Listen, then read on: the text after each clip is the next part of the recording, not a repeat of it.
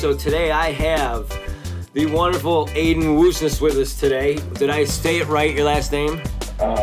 Very close. It's Aiden Waschnus. Waschnus. Sorry, I know I always screw that up. So I think everybody who's listened to my episodes, but I've had you on multiple times now. I should not be screwing up your name, but I will live. Everybody, this gives everybody a chance to razz me. So welcome back. We've had a little break from the Hempletic podcast, just a little admin, with the COVID and so many different things going on in the industry. I was very scrambled, especially with a business that I'm helping to grow, and I didn't want to spread myself too thin. So now I've come to a place where I feel like I'm comfortable, the business is comfortable in where we're growing, and I felt like this was a very good time to bring Aiden on. And for those of you who have not listened to an episode before, I'll give a quick update for Aiden. So Aiden's a young man I met out of Albany at an event at the Hemp Industries Association, which is in Albany a little over 2 years ago, I believe now, or maybe 2 years ago. Right? Is that about right, Aiden? Yeah. Aiden serves on the board of the Hemp Industries Association's New York chapter. He is also communication director.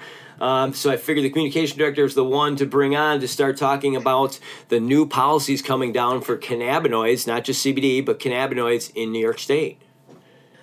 Aiden, welcome back to the program, man. Thank you very much for having me on. It's a real pleasure. It's always great to talk with you. It's the hemp industries are very interesting right now. I mean, especially in the cannabinoid space, and especially in New York State, which is New York State states that it wants to be the leader in hemp and set an example for other states. And the regulations the amendment they're trying to make in Title 10 of their health code is it's very interesting. I mean, a lot of it's great and a lot of it makes sense, but there's also just some components that are limiting to businesses in terms of their development, and then also just kind of is what they're more suited to do. Basically, this is laying out guidelines, which we very much need for the cannabinoid industry in terms of how they can manufacture a product, who can manufacture a product, who can sell a product, just basically the supply chain of cannabinoid products. And as you said, not just CBD, like CPG, CBN, a whole bunch of other things. And this will allow for operators to kind of move forward and actually build out an industry and have a regulated industry that's kind of properly built. But there are some kind of issues in here. I mean, like, for example, the packaging thing in terms of, like, it can't be attractive to people under 18 years old. Like, what exactly defines attractive? Right, that's an issue, or as you said, like the smokable flower, that's another issue in terms of it's not even necessarily just an issue for customers, but it's limiting for businesses because customers in other states can buy those products and we can buy them here. So there's just a few factors that are kind of limit the way forward for the industry. Like, I can understand to a degree why New York would want to do this and why New York would want to present these things in this way. But it's also just very challenging for businesses to actually, like, develop when they're competing with other states. And if New York wants to set the standards, I really don't think these are the best standards they can set. I agree. Now, manufacturing-wise, they do have a basis of the CGMP dietary supplement standard. You supportive of that piece of it? Yeah, I'm totally in support of that. I mean, I think that's just something in general we need, right? It is a supplement. Unless it's manufactured for pharmaceutical use, but I'm totally on board with the manufacturing protocols in terms of the GMP, in terms of maybe the pharmaceutical grade is a little too high, but at the same time, I feel as though that will be challenging for some companies, but it also, like, it gives the hemp industry a better, like, status, right? Because you can know when you buy a product that it is going to be of the highest quality it can be, right? So I'm pretty much on board with that. That's not really an issue. So yep. What's your take on it? No, I think that's it is a good standardization, because then it means that you truly can pick up a bottle on a shelf and know from seed to sale what all the components of that product are. And that, to me, would erase a big piece of the industry where COAs and other things maybe have caused some issues with people trusting products. Absolutely. Totally. I'm 100% on board. I mean, also like the tracking aspect. I know I've had some conversations with some people that manufacture products, and you certainly know the manufacturing of products and labeling very well, as that's your industry. But that like smaller manufacturers are like, well, maybe we can't fit a QR code on our bottle because the design doesn't work or something like that. So that's like minor complaints I've heard around it, but I think that's something that can be worked out. And it is pretty much like standardized in other industries that there's a QR code on a package and you can scan it and like at least go to the website, right? So I'm totally on board with all that. I mean, it makes sense. It makes it a little more complicated, and it's going to take some time for people to implement all these systems and kind of change their habits around it. But I think it's a very beneficial thing to have. So what Aiden has referenced is there's a section that talks about the labeling components of products, and they're not supposed to market to anybody under the age of 18. They're supposed to have warnings. And then, like he says, there's a lot. Products are also required to list appropriate warnings for consumer awareness. And all products are required to have a scannable code, which links to a certificate of analysis. So that's what he means by QR code. Right. So to me, that's good because then you can get batching and COAs matching up.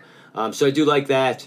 I think it's difficult. I think people have to be creative on that. You know, like I think the state needs to clarify, for instance, can you have a scannable QR code that goes to a website that lists all the products in the batches so you don't have to wait for packaging for every product every time? Yeah. Right? Yeah, so that's a fair question to the state, right? So technically it doesn't say it goes to the exact product. As long as you have a page where all your COAs are listed, would that suffice for the state? Yeah, absolutely, and that's kind of, I think, a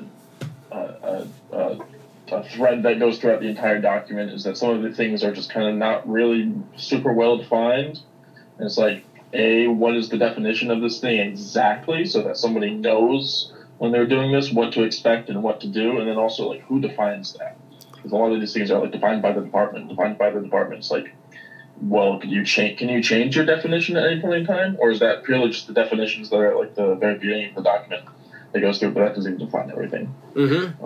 And then the THC piece of it, I do like that they're talking about processors being able to have up to 3% of THC. Yeah. Because that... Yeah, and be able to transfer it between and sell it... Right, I think you're able to sell it off to somebody that's able to purchase it from you.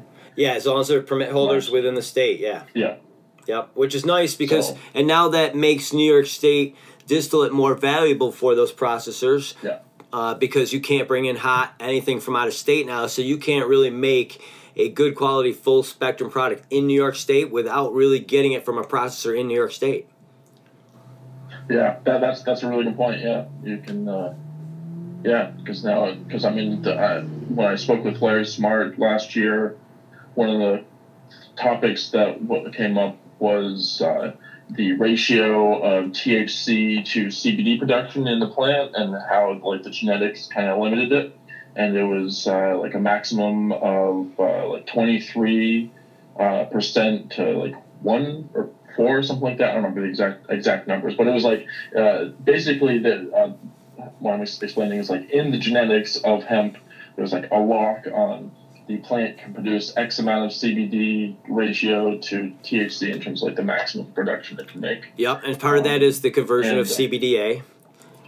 Yeah, exactly, and so thereby, if you limit that, like the percentage of THC that you can have in the plant, as then you thereby limit the amount of CBD or potentially even other cannabinoids that you can have concentrated in the plant. And then so, like, therefore, it limits the production quality of the end product, or even just what the lab can make up in the lab. And so it's, yeah, I think that is definitely, I very much like that. I mean, like, that also just takes off some of the burden off the farmers, too, because that's just, that's a burden that they shouldn't have to bear to such a degree. Yeah, that's correct. And I think actually this whole process, unfortunately, has probably been unfair not only to farmers but processors as well. Originally, 70 processors, I believe, got approved by the state with the original research agreement, if I'm not mistaken. Yeah, that sounds about right. How many actually ended up extracting before what we're going to tell people about the next phase that's going on? I'm not sure on the exact numbers, so don't quote me on this, but based on the conversations I've had throughout the state, it seems like under 20. And some of them are small scale. Numbers. Yep, small scale. Yep. I would say that's probably about accurate because there's some small scale operations we probably don't know about. But as far as large scale production, I'm thinking probably between 5 and 10. Would you agree? Yeah, I would definitely agree. Definitely some small scale producers that.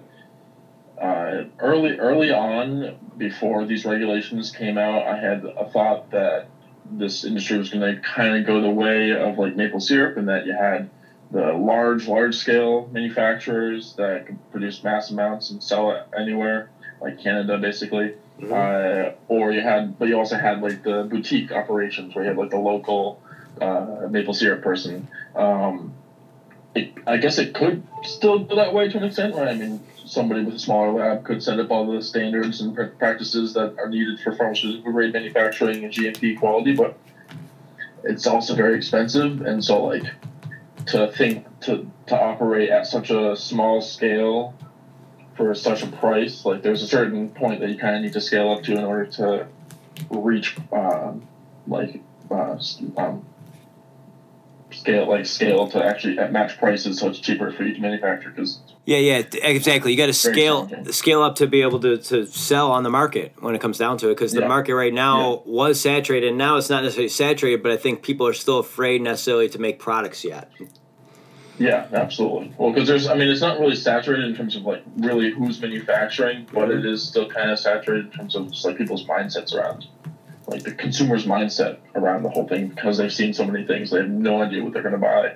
And so like I think regulations like this in New York State specifically will help to change that, right? And kind of move forward and really kind of support the industry a bit more. So I'm definitely like on board with the idea behind this bill. There's just components of it that are missing or not descripted well enough. Yep, and that's what I'd like to go into now is mention a couple of things that you guys or the Hemp Industry Association in general, what maybe some of the biggest concerns are that you've heard. Hold on a second. I'll go to my notes here. I like it. That's all good. From a processor's perspective, I actually kind of like it. I don't think I've officially said it before, but I do work with a company, No Wave, here in Rochester. We are CGMP certified. We have gone through that rigorous process, so we are seed to sale. We can track everything. What he's saying is it's very costly to go through this process and to have all your processes documented from the beginning to the end, including everything from labeling to packaging. People don't realize every customer complaint has to be logged and action items. It's a very thorough process. So that's what processors have to now attain before they can move forward. Right now, I can state that our company is on a temporary permit. So what they did was they ended the original research agreement. It ended, I believe it was the end of November, if I'm correct, Aiden? Yeah. And then they offered temporary permits to companies that had GMP certifications, and there was other criteria as well to get a temporary permit. Aiden might be able to go into that better than me. But we did meet all the criteria, and we were issued a temporary permit. So now we have a temporary permit to continue with the knowing full well the full application, again, is going to be put up for us to submit once again, which we did similar for the research agreement, within the next 30 days, we think. Yeah. I think it's... I definitely think you're going to be able to resubmit very, very quickly. So in terms of major things that kind of stand out to me, definitely, maybe I'll just kind of gloss over three of them, but definitely the flour, and really just kind of the defined products that are allowed. There's definitely some of them that are understandable, right? But there's some of them that are like, this is just limiting for like any industry. It doesn't matter what industry you're in. Can we talk about that a little bit more in depth right now? Yeah, do you mind? Yeah. I want to get to all three, but because this is kind of a double-edged sword, because I think there's some hypocrisy. Like, how can they allow smoking, which we know negatively affects the health of 51% of the people who put a cigarette to their mouth, but yet they're not going to allow smokable for cannabis? Yeah. So first off, two things I just want to make on this. Go ahead, sorry. Definitely the smokable aspect is kind of crazy, though I am really happy about the laws they're putting in place for vape products in terms of how the vape cartridges are assembled and what materials are allowed to go into them and all that kind of stuff. Specifically for the vape section, I'm very happy about that. Flowers to be consumed... It's just crazy, right? I mean, that's the law they have in the medical program, although the medical marijuana program, although as I think they recently opened it up, they're allowed to buy a flower. I'm not as familiar with that program, but it's like it's just very limiting, right? It's also it requires that there's the whole full like. Supply chain in terms of all the different people that are in the supply chain, right? From the grower to the extractor processor, I guess they're called cannabinoid processors, to the cannabinoid manufacturer, to the distributor, and then the retail, right? Mm-hmm. So like it forces it, and I mean they're making lots of money, not lots of money, but they're making a decent change in the not just the taxes in the end, but the application fees, right? Oh, absolutely. So, like, forces everybody to go through that supply chain. So that's kind of limiting. And then also, just literally, it seems to be almost every other state, other than I think there's, I want to say 5 states that don't allow for, or 4 states that don't allow for smokable flower to be consumed, which is, like it's outright banned in those states, which is just, I mean, if New York was added to that list, that would benefit it. It's just about everybody else is offering smokable flower. And it's just a whole other product line that's just not offered, which it's really just a matter of consumers are going to be lacking, right? Unless they're buying online, but then they may not necessarily know if they're buying online exactly what they're buying, unless regulations break down there too. Mm-hmm. And then when they're, if they like, they have to go out of state maybe to buy flower, but that's kind of ridiculous. I mean, like, marijuana, I can understand to a degree, but like the hemp bastard, I mean, that's just crazy. And then it's also a matter that the businesses can't really compete, right? Because now you're like forcing everybody to be in just the end cannabinoid products. And then in terms of other things that they're not allowing, I mean, I understand not mixing with tobacco, but then again, it is hypocrisy, right? And that they allow tobacco products, and they're already restricting smokable products to people over 21, right? So it would fall in line with their tobacco requirements. Mm-hmm. And then I understand not allowing it to be an injectable, unless it's like pharmaceutical grade. I totally get that. But like transdermal patch, like can we not have a CBD patch or a cannabinoid patch? I mean, it seems pretty straightforward. Inhalers, what exactly defines an inhaler in this case? And then the flower product and like no cigar, cigarette, pre-roll or any. And then the very last thing, going back to that very like subtle thing, other disallowed form as determined by the department. It's like, does that determination occur now? Does that determination occur when they just decide to determine something differently? Like, that's just so vague that they can basically allow for, or not allow for anything, right? That is probably my biggest gripe about this entire thing, is the disallowed forms for business and consumers. I agree. Restricts their use. Yeah, I mean, it should be up to the consumer what's good for them, the state. Now, I get it if we're talking about things that are really, truly bad for people, but there's not enough evidence that shows smokable does any harm at all. And I've talked to health experts in the past. I mean, there's a reason why there's THC in inhalers for kids for asthma, folks, because it does something different to your lungs than cigarettes do. Yeah, absolutely. And, yeah, I've had friends that gone to medical programs and used it for asthma and inhaling THC is really incredible. And then also again, I can kind of understand, but like alcohol, right? Can we not have a cannabinoid-infused alcohol beverage? Again, like they're already restricting some of the products to people over 21, which is like, again, I mean, maybe the 18 limit would be good, but I'm not really sure. There's still some kind of things going on in terms of, like, for example, Delta-8 THC. We can get into that maybe a little later. Mm-hmm. No, we will, because I want to ask you a opinion, but go ahead. Yeah. This is just very limiting and very hypocritical, right? Like, mm-hmm. Again, I can understand why they might want to do this. I can understand that they might want to take like a new stance, but as you said, there's still so like if they really want to take a stance, stop selling cigarettes, stop selling tobacco products, right? Like where there's known statistics of people who use it that are addicted and cause negative health impacts. I mean, it doesn't. Yeah. I don't understand why there's not more people banging down this drum. I really don't. No, it is really. It's ridiculous.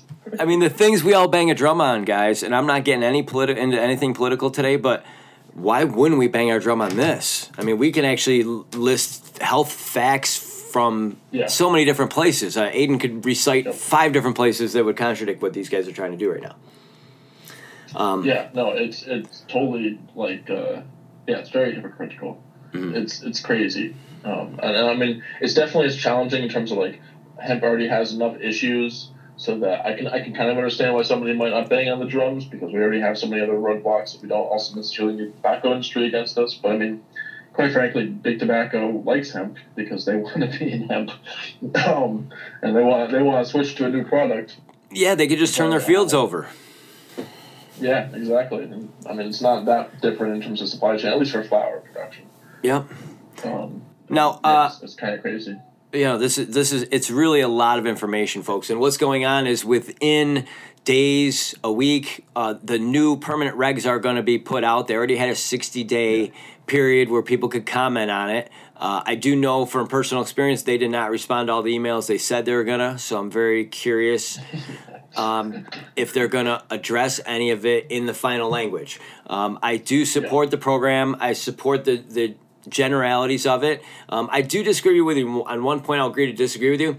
The one thing I've done throughout my research is tobacco and alcohol in general, to me, are probably the banes of society as far as addiction and what leads people to do other things and be more negative impacts on society in general. And I don't want to generalize too bad, but those two things seem to be the worst. So I don't know if I'd even want my cannabinoids mixed with those two things, to be honest. Like, for instance, if you're drinking a CBD beer, isn't the alcohol of that beer and the CBD almost counteracting each other? Pretty much. I'm totally on board with that. Like, I ideally, if no alcohol could be sold and no tobacco could be sold, I would totally be on board. I guess it's just more the hypocritical aspect, but definitely, like... in terms of the view of the hemp industry, in terms of how people see hemp and like perceive it, if they've gotten past the reefer madness and all that kind of stuff, because unfortunately there's still some people like that out there, which I'm always surprised at. Anyway, there's always stereotypes. People perceive it as a health product, right? At least to some degree, maybe like textiles and stuff, but a health product to some degree, CBD, cannabinoids. And so, mixing with tobacco and alcohol would actually, negatively reflect on the industry as a whole.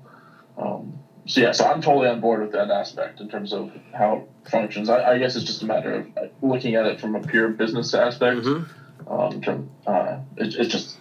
It's hypocritical and somewhat limiting. It's a fair point, and I just like to bring up both points for people because there is both sides of it, right? That business side of it is a true thing. If people really want to put CBD in their beer and drink it, then let's make it for them. The other thing I do like is they're going to allow 25 milligrams of cannabinoids in a food unit or drink.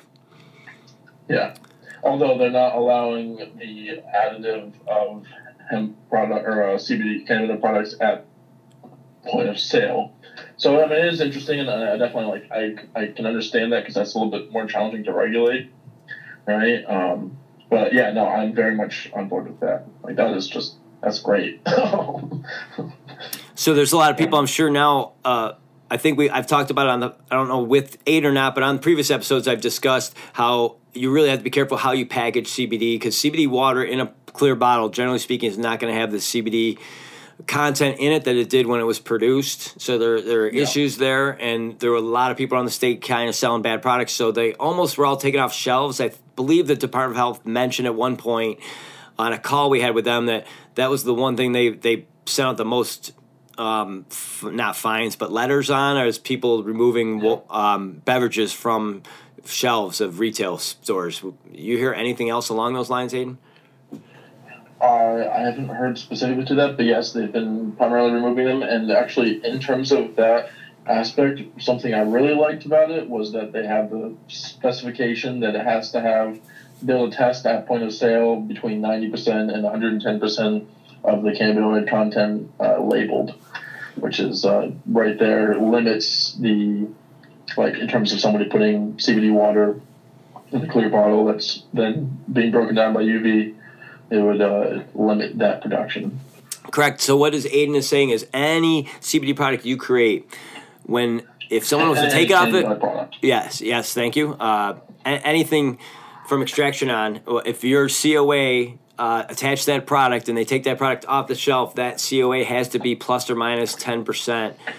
From the actual wording on the label. So if there's a label of, let's say, chewable or a tincture, for instance, let's say 1,000 milligram tincture, and then it says it has what cannabinoids inside, you test that yourself or send it to a third-party lab, it has to be within plus or minus 10% of the label. Yeah, exactly. And that right there is, that right there I think will help to solve that issue, at least through... people just investing in business, right? They don't want to lose money in terms of all the products that's on the shelf, because I mean that's just been an issue in general in terms of the hemp industries, that somebody will make a product, somebody will buy a product, you have a label. I remember, I think one of our last conversations, or maybe just a conversation that we had over the phone, talking about how you guys were doing testing of the different cannabinoid products that you're buying off the shelves like 2 years ago, and how some of them would be like labeled 600 milligrams of cannabinoids, but then like you wouldn't know what the different cannabinoids were in there, or that would just be like 600 milligrams of like CBD, but there was other cannabinoids in there, or how they didn't really always test out to having what they actually had in there. So I think that like these kinds of specifications are very good. Like again, majority of this bill is great. It's just like 10% of it is like very. Scary, but like concerning in terms of moving forward. I know I've been asked at least, 500 times in the last 6 months, when is recreational marijuana going to be allowed in New York State? So, Aiden, all those people I'm now going to ask you so I can pass on the information to those 500 people, what are we looking like? And this is a little tongue-in-cheek, folks, because none of us know, but the one thing that is on our side this year is this state is in trouble. New Jersey and Vermont is also opening up, so... Yep. It's competition. Basically surrounded. And so it's like they're surrounded by marijuana potentially by next year, and so... Like they're totally going to lose out on all of the tax-paying money, and then they're also potentially, if they like want to not lose it exactly, maybe they'd have to build up a stronger police force, which then costs more money, and so it's just like it just makes business sense at this point in time. It's just kind of their hand is being forced, and then also they're broke, and people are leaving in droves. So yeah, I can't imagine how much of a shortfall they're going to have this year with the amount of businesses that were closed this year. I mean, if you just think about, let's say, I think I heard a figure nationwide that 35% of restaurants are closed for good, right? And it might even be more than that. I'm trying to be a little conservative. But just think about 35% in New York State of all that revenue that used to go in sales tax to the state. The education, I don't know how they're going to fund the education. So I definitely see a piece of this, because they're talking about the one bill I read for the marijuana, if I'm not mistaken, and correct me, but part of it was going to go to education. It was going to go to the lottery fund, but only if it was designated specifically for education. Yeah, I think it's very similar to Colorado's system and Oregon's system. Also goes to education. It's great, and it's a great sale too, right? Like, hey, we're selling this new adult use product, and but it's going to help the kids. So it's a very good way to kind of pitch it. But all right, so in terms of my estimation on where marijuana's at. First off, why hasn't it been going forward? This is all spitballing. So, but spitballing with some somewhat inside information. I had a bunch of conversations with some people. I won't go into the names, but. Looking at like why wasn't it being passed, and a lot of people that were against it was the alcohol lobby, because even though marijuana doesn't completely overlap alcohol, it does overlap alcohol to some degree in terms of consumption, and so they're looking at losing some revenues. And then the insurance companies were also kind of against it, primarily looking at like how do we regulate the consumption and driving and all these kinds of things, because there isn't really any way to measure, like, there is alcohol consumption still to this point in time that's, like, at a serious point that it could be just, like, used mass scale. Or used in court, yeah. Or valid in court, correct. Well, yeah, exactly. And then also it's just, like, the alcohol aspect can be, yeah, it's very convoluted. So that's a challenge. And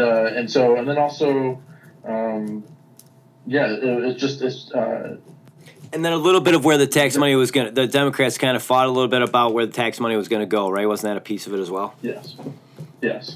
And so it's just very... it's a very convoluted issue, although it, like, it's putting myself into the point of view of, like, the alcohol lobby, or putting myself into the point of view of the insurance companies and the insurance lobby, and all that. I can understand to a degree... but it's totally, at this point in time, Cuomo's been wanting to do it. Seems like he wants to run for president, so, you know, it'd be a good notch in his belt potentially for people liking him that are younger, but not sure how much that will help. But it's also an aspect too that the financial, they're being forced. I mean, they're going to lose all their revenue. So much revenue is going to be lost. People can basically drive in every direction in New York State and get marijuana if they just drive over a border.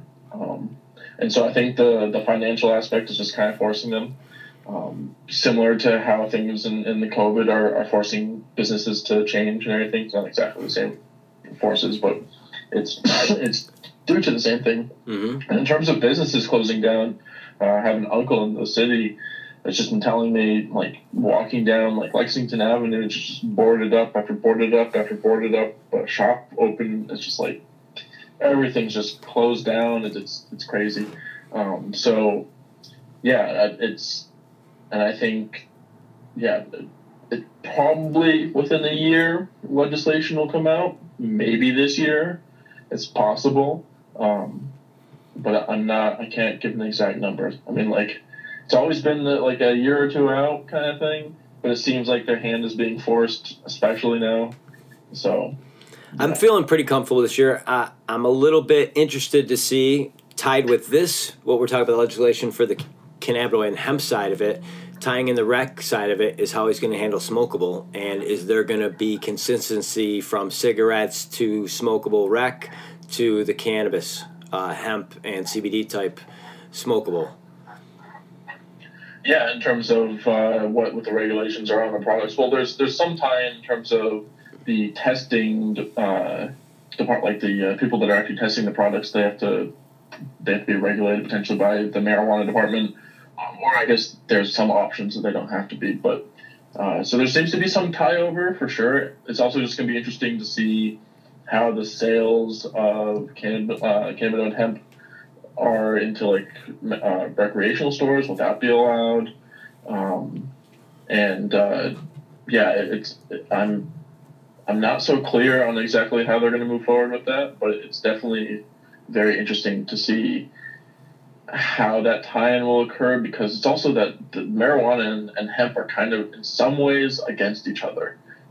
I know like a bunch of people in marijuana aren't necessarily for people in hemp because it's to some degree is like competition, even though that's kind of ridiculous. And I feel like going forward, it's going to have to change. It's because all the cannabinoids, there's so many different things that are going on. Again, like Delta 8, that's like, will that become a recreational cannabinoid? Don't know. So it's, I'm not really certain, but was from a processor's point of view and what you've looked into, as cannabinoids aren't really my industry, but I partake in it due to being on the board. What's your take on the situation there? For processors in general? Yeah, for like being a processor and like working with the marijuana space. Like where do you see? Well, obviously everybody's very curious right now is how they're going to roll it out. I think that's how nervous everybody is. Is it going to be rolled out so big companies from out of state are going to be able to come in and open up operations, or are they going to really set up a system where people in New York, especially maybe existing cannabis processors that could just switch their equipment over in one day and be making products. There would be probably a little R&D time just to make sure that your COAs and the products you're making are good quality products, right? So you'll get maybe someone from out west to help you with that. But generally speaking, I think the biggest concern is once it does go legal, other states have had the issue of they're not able to put product on shelves consistently for a while. So is that... Does that going to make New York State want to get an out-of-state company to come in, big dog, and just take over the market, or are they going to how are they going to handle this? Is it going to be a pay-to-play game or not? I mean, well, we've definitely seen how they've handled that in the hemp space. It hasn't really worked out all that well. They've had multiple promises for big companies to come in and take over the industry. But they already have the interlocking aspect of being able to sell the THC into the recreational space or into people that are able to take it medical space, potentially. I guess they haven't specifically solidified recreational as that hasn't come out, but into the medical space. And so there's already some overlap, right? Like you're already going to be, as a processor, you're going to be doing dealings with a medical company.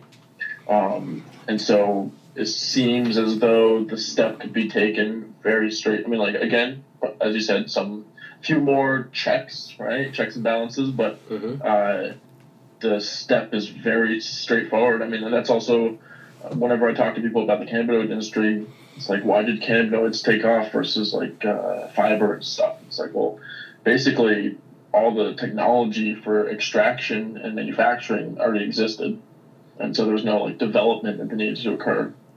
And so, as you said, it is the exact same thing. You're just looking for a slightly different compound in the manufacturing process, and you're already dealing with that compound.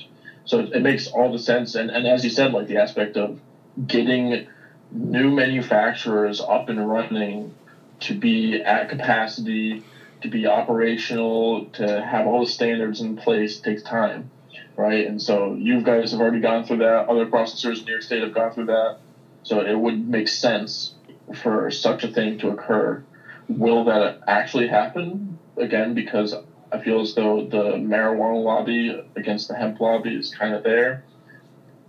Potential for ties to occur, again, because it makes sense, right? Like, it would be so much easier for a marijuana manufacturing company to come in and just buy hemp or buy THC that's being produced by, like, a processor. Right, it would make a lot of sense. I'm very interested to see. Yeah, I don't know if I trust because of the past, obviously misdealings of the top people in the state as far as corruption and everything. And I'm not saying anything that isn't validated in court proceedings over the last 10 years, folks. But we are one of the most politically corrupt states in the union. So. I guess that's my concern is just where's this going to go that way? Because I do feel like anybody here in the state, you know, not only my company, but any other company in the state that is processing, is GMP certified, making good quality products can help fill the niche, because you know what that niche is going to be in New York City. That's what everybody's eyeballing right now, because New York City is where they want it. That's where these sales are going to skyrocket. That's where the most people in a small area, everybody wants a dispensary in New York City. I know that. Yep, that's for sure. Yeah, I mean, that's a benefit that New York State has in general. Of course, if the city's still definitely a big purchaser, but we're gonna have to see how it plays out going forward. But that's definitely a benefit that I've always found that New York State has, is that it may not necessarily have the best growing conditions because we can't necessarily grow year round and lots of hills and stuff, but it's there's a lot of land to grow on. There's a lot of farmers out there to grow, and then you got a massive market in like one little small spot, and then you also have not just the New York City market, but you also have direct access to international markets, and so it's that's one of the reasons that I very much still enjoy staying in New York State, because it offers that opportunity. It's just whether or not these regulations and industry allows for it to be kind of optimized. But in terms of will they do the rational thing or will they do the more corrupt thing, that is definitely to be determined, and I am on board with the concerns there. I'm excited. I'm excited. I know there's a lot of people. I love seeing soccer moms talking about their excitement over it. Yeah. I mean, it does. To be honest, think about it. The money, the tax. I like this perspective. The tax revenue coming in, potentially New York State, through the legislation I read that hopefully will get passed through, puts a lot of money into education. So not only are you going to have the parents now properly medicated versus maybe drinking themselves to sleep or using maybe more alcohol, maybe they might subdue their alcohol intake, a little bit more cannabis, and next thing you know, you're going to have engaged parents, you're going to have maybe more active parents, and it can only make a better situation for the kids and the parents both. Absolutely. No, 100%. 100%. And it's also very interesting, just the acceptance of marijuana, too, how that's changing. It's still kind of a somewhat taboo thing in, the suburban kind of area. People that do it kind of openly, but they also don't really, they'll openly drink in front of their kids, but the idea of smoking in front of their kids is kind of taboo. But yeah, no, I'm told that's I totally agree with that. That people are the aspect of drinking to numb everything is just always found very interesting. Never been one to enjoy alcohol. The marijuana or cannabis can produce so many different products and compounds that can do so many different things that it's just a lot more utility exists in the plan. Correct. And exactly. And then the education fund increasing, and we definitely need some better education systems, I guess, throughout the entire country. So, but if we could start in New York, that would be great. Amen. Now, all right, so we've mentioned a couple times Delta 8. You mentioned maybe the new recreational. So let's talk about a little bit about Delta. First of all, let's talk about we'll bring the DA into this, I guess, and the state. Have you officially seen a ruling on Delta 8 if it is illegal to sell? I have not seen an official ruling on it. And at this point in time, it's being sold in the same kind of classification as CBD, and that there's more regulations for CBD and other cannabinoids similar to that, but for Delta 8 it's being sold under that gray area where it's not regulated but it's not illegal, and the unregulated, it's an unregulated thing. And what Aiden is saying is the DEA states very clearly what is allowed with THC, percentages, everything else, but Delta 9... We specifically say Delta 9. Yes, Delta 9 and THC is what it's referred to, folks. So Delta 8 is kind of a sister to Delta 9, is my best way that I explain it, and you can correct me after I'm done here, Aiden. And it is not necessarily a head high, it's more of a body high, but officially... my chemist and I have talked, and we think it's a synthetic form of THC, which by the standard definition of the DEA would be illegal. What's your take on that, Aiden? Yeah, so my understanding is that it's very similar to THC. There's, I think, one extra atom on the molecule, it's a little bit less potent in terms of the I mean, I guess potency can be determined, right? Because head highs, body highs, it's all very different, but it's a bit less potent than THC is, and it's but it still does get you high to some degree, right? And I find it fascinating, and I didn't like really know about it all that much up until like maybe a year ago, and then I started hearing about some friends that were like, "Oh yeah, I bought some hemp in the store, and I smoked it and I got high." I was like taken aback by that aspect, but it's it does produce a psychoactive effect, and it is, as you said, a bit more of a body high. And it's very interesting. I mean, I've always before THC or Delta 8 THC before Delta 8 THC like really came on to it, the front lines. I've always thought about the aspect of we already know there's other cannabinoids, like for example THCV, that is psychoactive. We already know like CBN is psychoactive. So what's going to happen with these cannabinoids? Like, are they going to become recreational cannabinoids? Are they going to become regulated under that? Are they going to stay in the nutraceutical products? Are they going to stay in pharmaceutical? Like, where exactly are they going to go? And Delta 8 is just like a perfect example of this because of the very specific language of the Delta 9 THC in the bill, in the many bills that authorizes the percentage of the Delta 9 THC, but then the Delta 8 is different, and my feeling and my take on it is that it's probably going to become recreational down the road, but at the same time, like, while I don't necessarily think they should be accessible to the average, like you don't want it to be accessible to, like, a kid or something, mm-hmm. right? But it's also an aspect that all these cannabinoids are useful in mixtures, even if they're not being used to get high, that they actually affect the other cannabinoids in the mixture, so therefore a consumer may not be able to get a beneficial enough product unless they go through the recreational world, and that's extremely expensive, right? And so it's cost prohibitive to go into the recreational space to buy a product if the taxes are extreme, right? Mm-hmm. And so there's the many different aspects of this in terms of, like, the consumer is definitely going to be limited. Maybe not necessarily exactly. Like, the regulations around it would have to be maybe not strict, but, like, they'd have to be very well laid out because, of course, you're going to probably get some bad actors that are going to try to get into the space and they're going to be like, oh, we're just going to sell this as marijuana.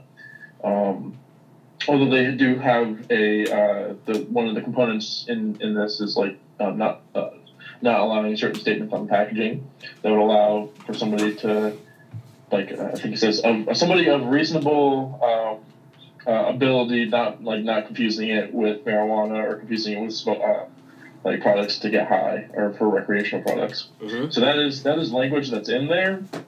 But that being said, it's like just because somebody doesn't put it on the packaging, like, it's pretty widely known. Somebody doesn't need to put it on the packaging. Like, it's just known that, like, Delta 8 gets you high for these people that are buying hemp products.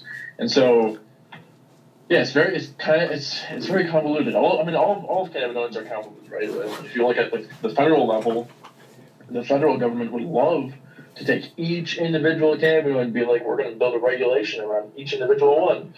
But the industry doesn't want that to happen because that would be insane. A, it would take forever.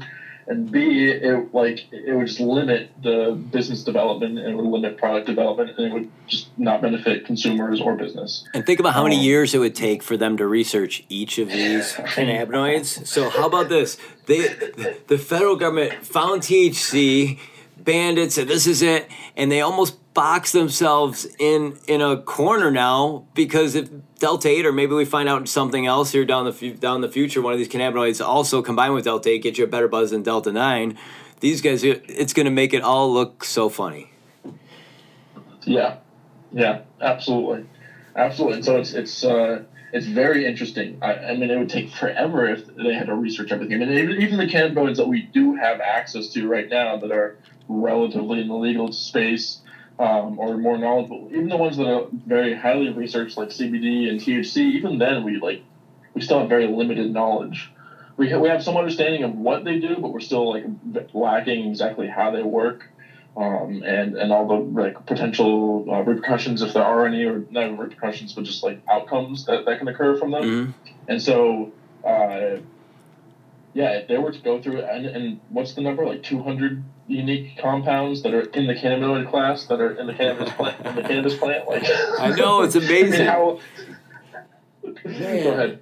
No, it's great. They're opening Pandora's box a little bit. So Delta-8, I'm curious, have you heard anybody getting any kind of tickets, cease and desist, or anything on producing of Delta-8 products across the country? I can't say I've heard anything specifically, no. And I would imagine the Hemp Industries Association would have, right? It's not out there. Yeah, no, I agree, but I haven't heard either, which I imagine if as soon as we hear it once, it's going to be like a wave through the industry. Yeah. Well, it seems like it's kind of like Delta 8 has been within the hemp scope, like in terms of knowledge-wise, within like the top people for like maybe like 2-3 years, but it's kind of like only become very popular within the hemp space, like more popular, like general public popular within like a year or less potentially. Like I'm really only hearing people starting to like know about it or like going to a dispensary or going to like a store that's selling hemp and buying the hemp flower and then smoking it. So like it definitely seems like it's something that if it becomes popular enough, we're likely to see more cease and desists and anything. But again, it's still like what exactly are they going against, because they're not really like the cease and desist wouldn't be against in these laws unless the packaging says like this is marijuana, mm-hmm. right? Like or it says this treats something, but I feel like this is like the kind of the cusp of the very convoluted nature of this industry, and it's going to be very interesting to see how we move forward in terms of regulations because. Again, these things, like, ideally at some point in time, it will obviously be the cannabis industry and the different products can be sold at different, like, tier levels, right? But, like, right now, we're still kind of in this convoluted space where, like, THC is kind of cordoned off by marijuana industry and all the other stuff is cordoned off by hemp, sort of, not really.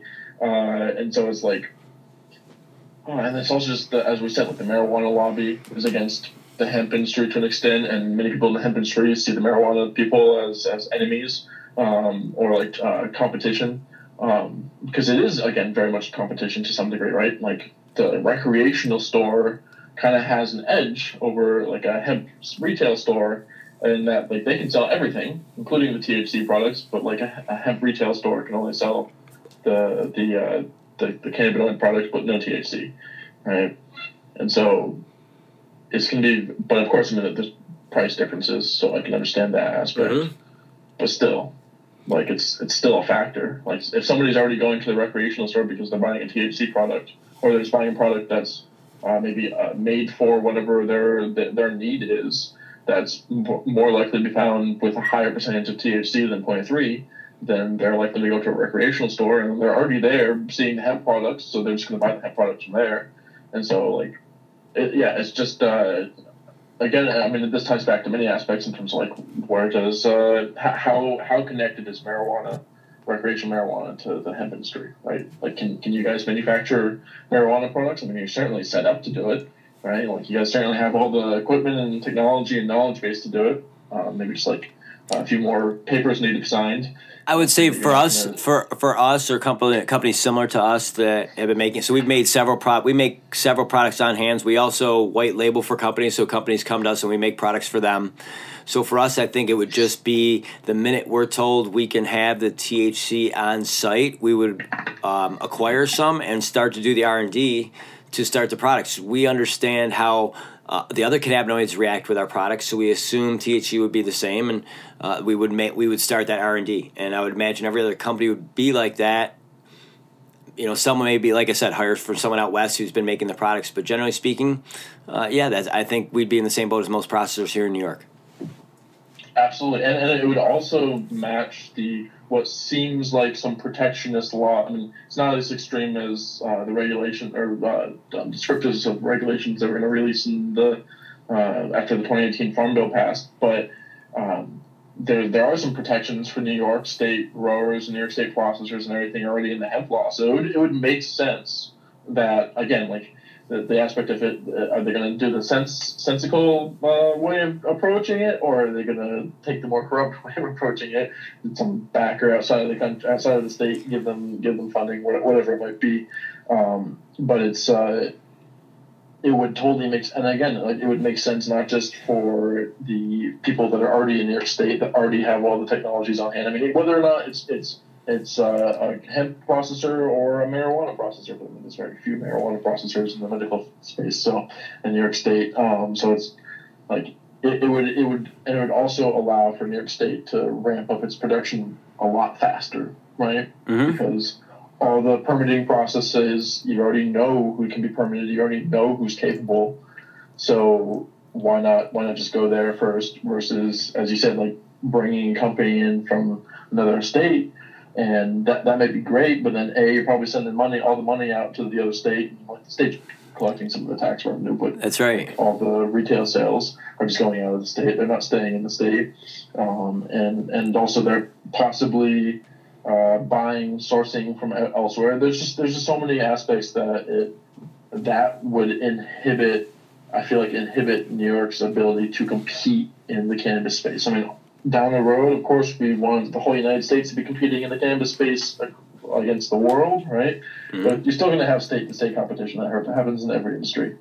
And if New York State really wants to be the leading role model for the hemp industries and for the cannabis industries, that's really what I mean. They really have to I feel like if they can figure out how to bridge the two industries, that right there will be something that can go on all headlines and everybody can learn about it, because that it would also bring the two industries together. It just so many benefits from it, not just for the industry, but for New York State, for the consumers in New York State.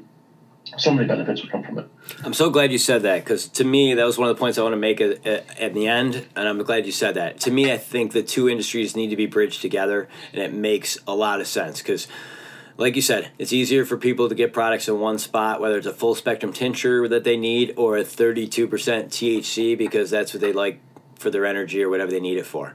So you made a great point. Just real quick, there's a couple things I want to mention that we didn't talk about with the Part 1005, Title 10 for the Department of Health. Just so people understand, there's going to be product regulations. So you allegedly right now you can't go to a retail store in New York State to get any CBD products that aren't made in a GMP certified facility.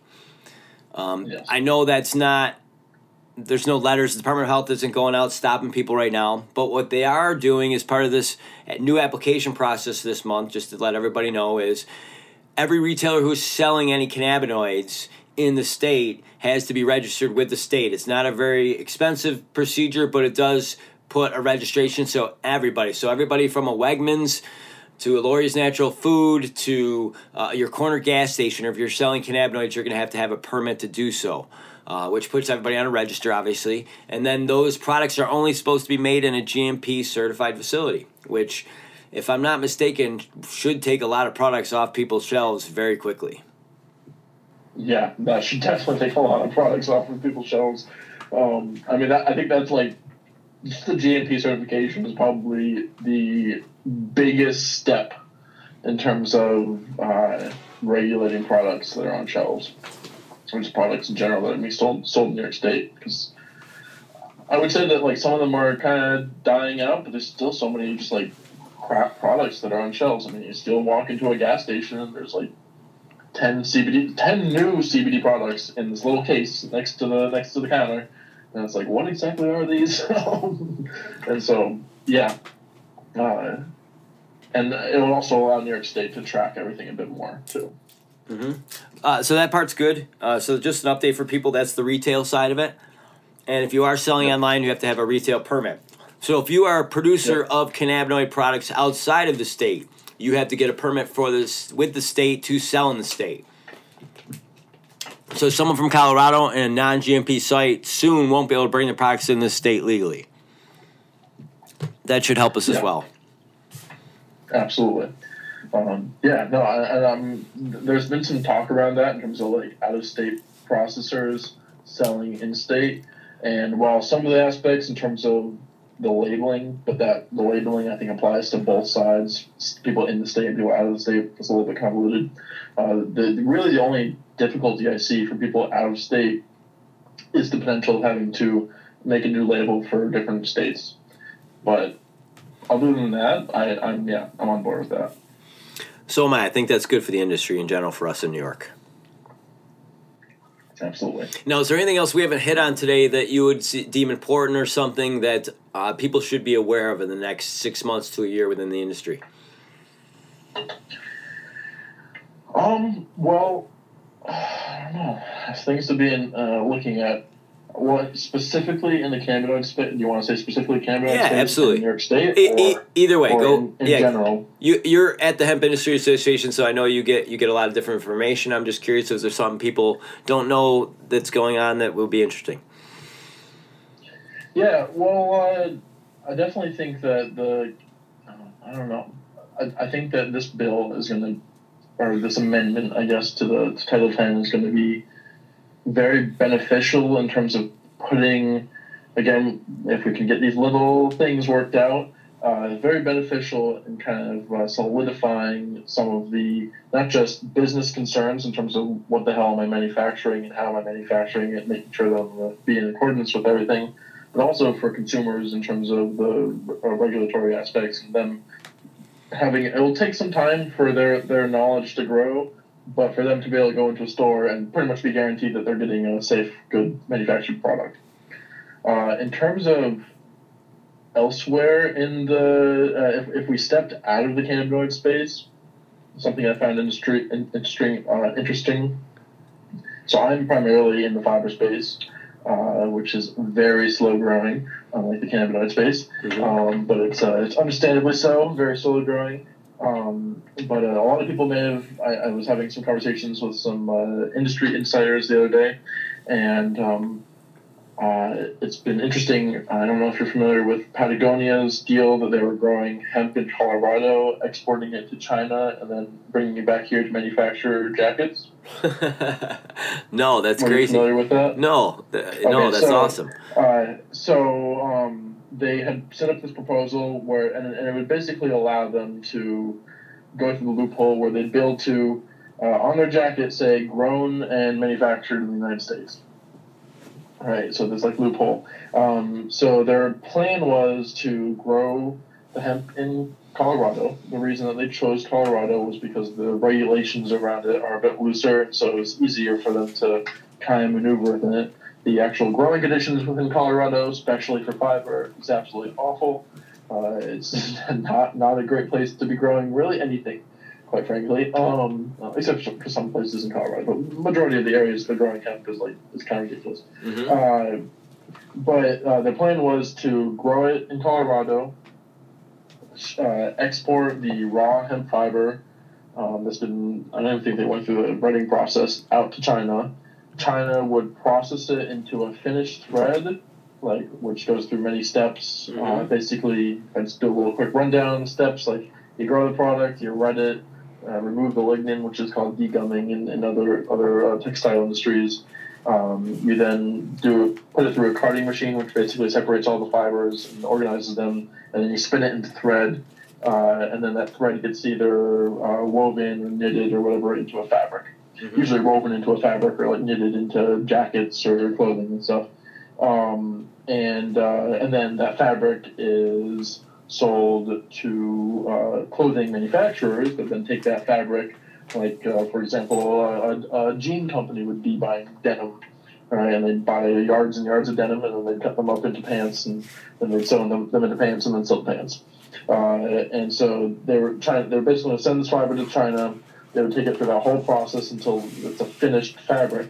They'd then send that fabric back to the United States and manufacture it into their jackets.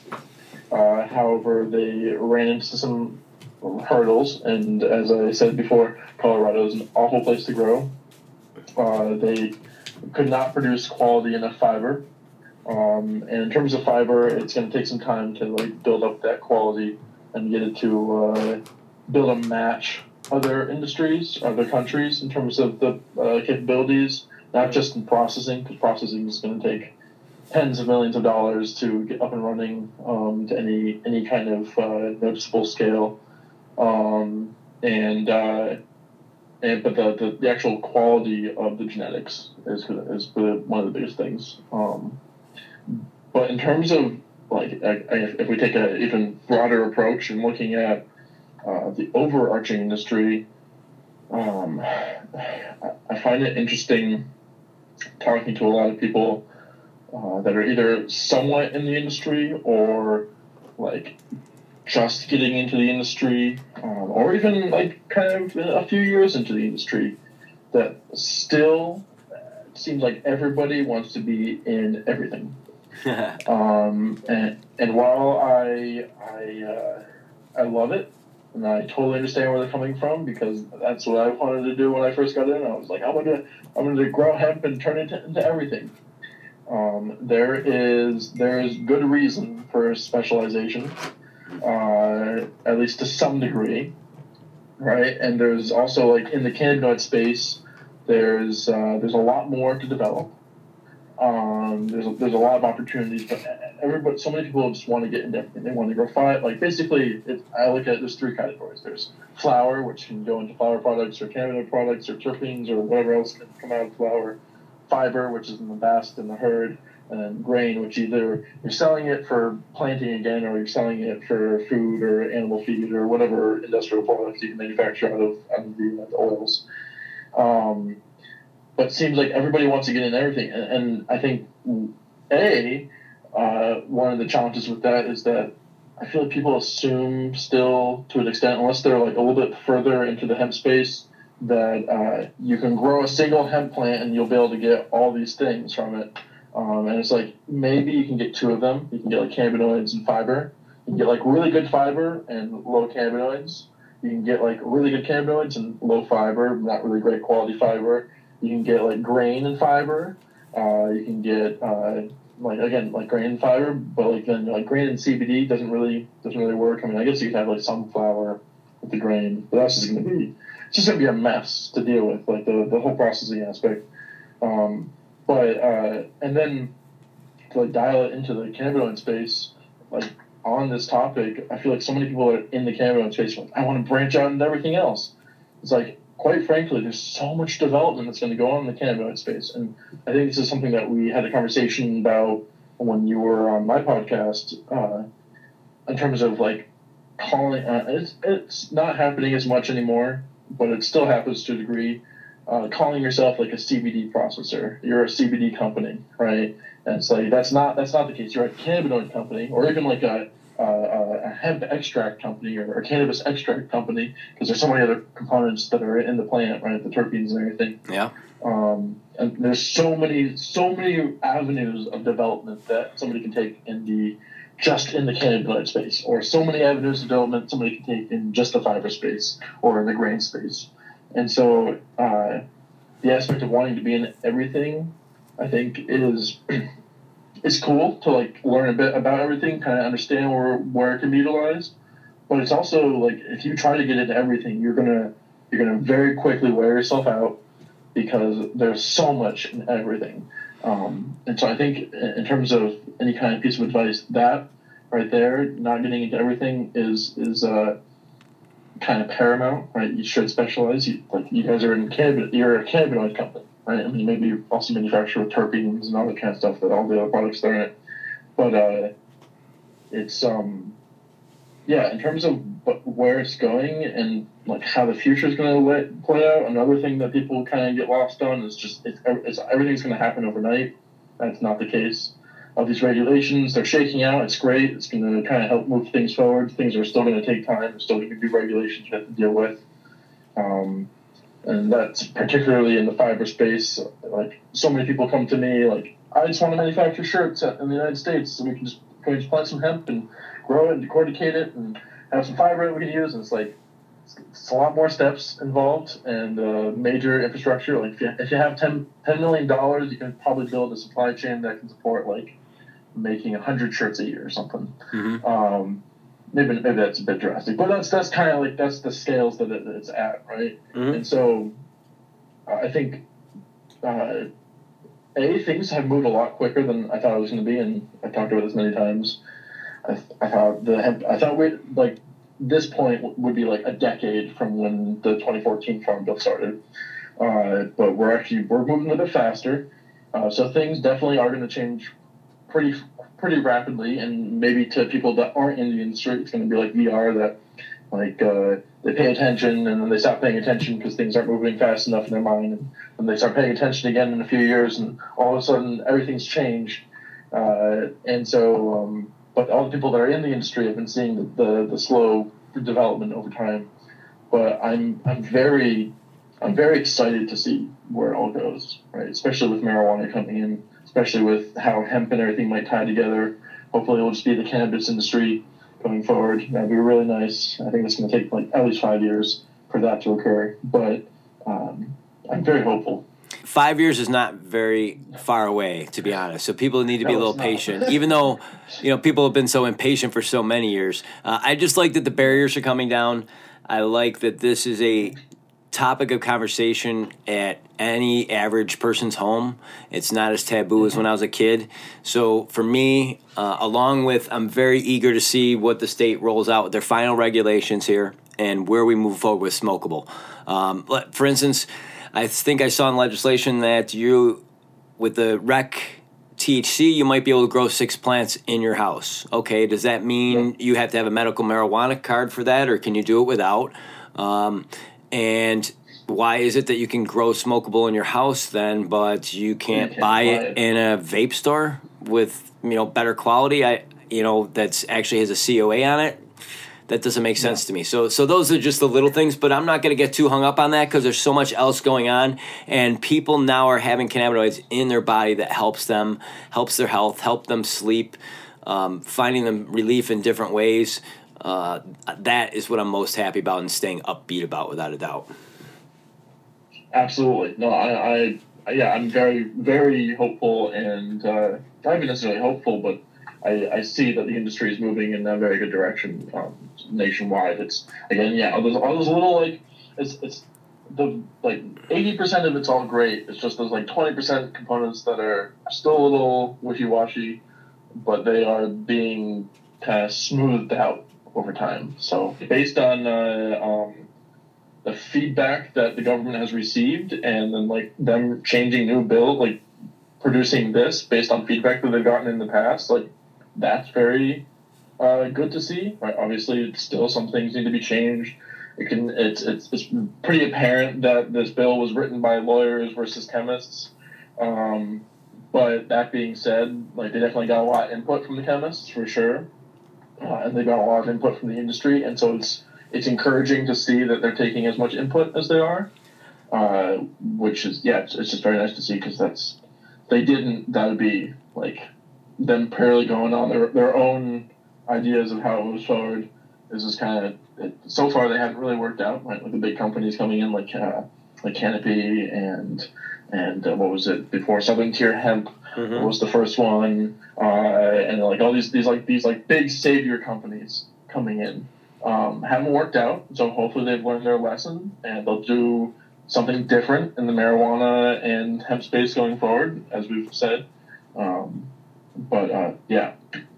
And all that's valid, everything you said. Great points.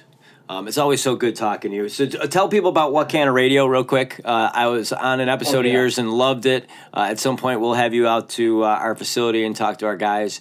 But tell people where they can find it and what you do with that project.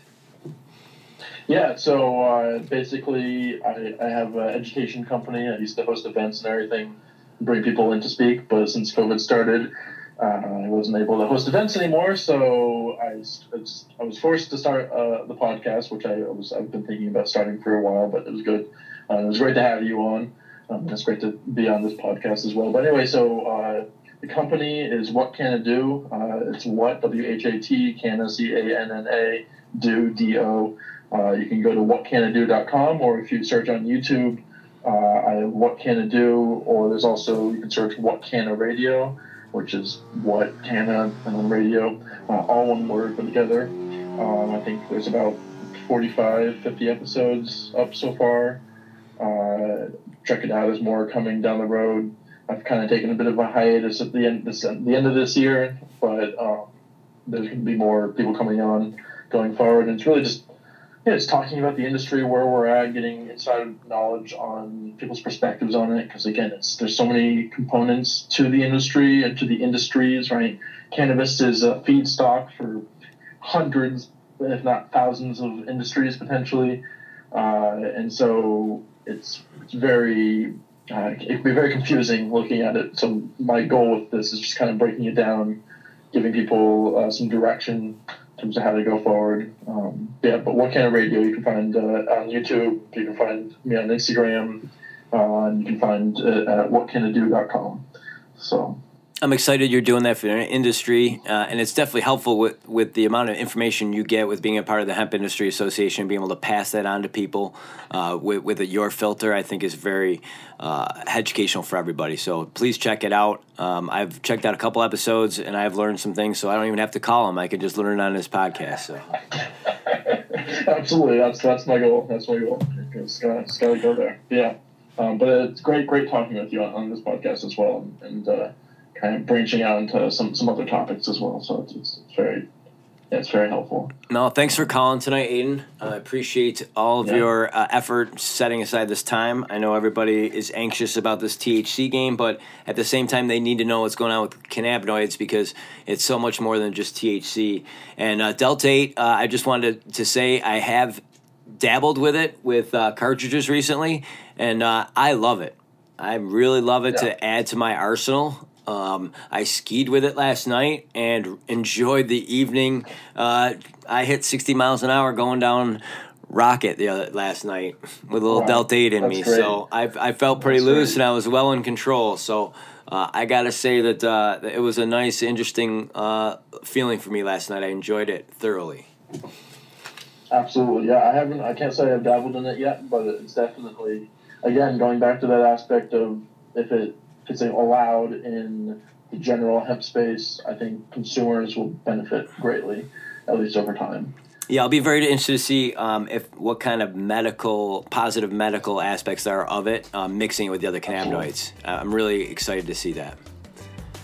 Absolutely. Great. All right, man. Thank you very much for having me on. Yes. Enjoy your evening, and we will talk soon. Yes, you too.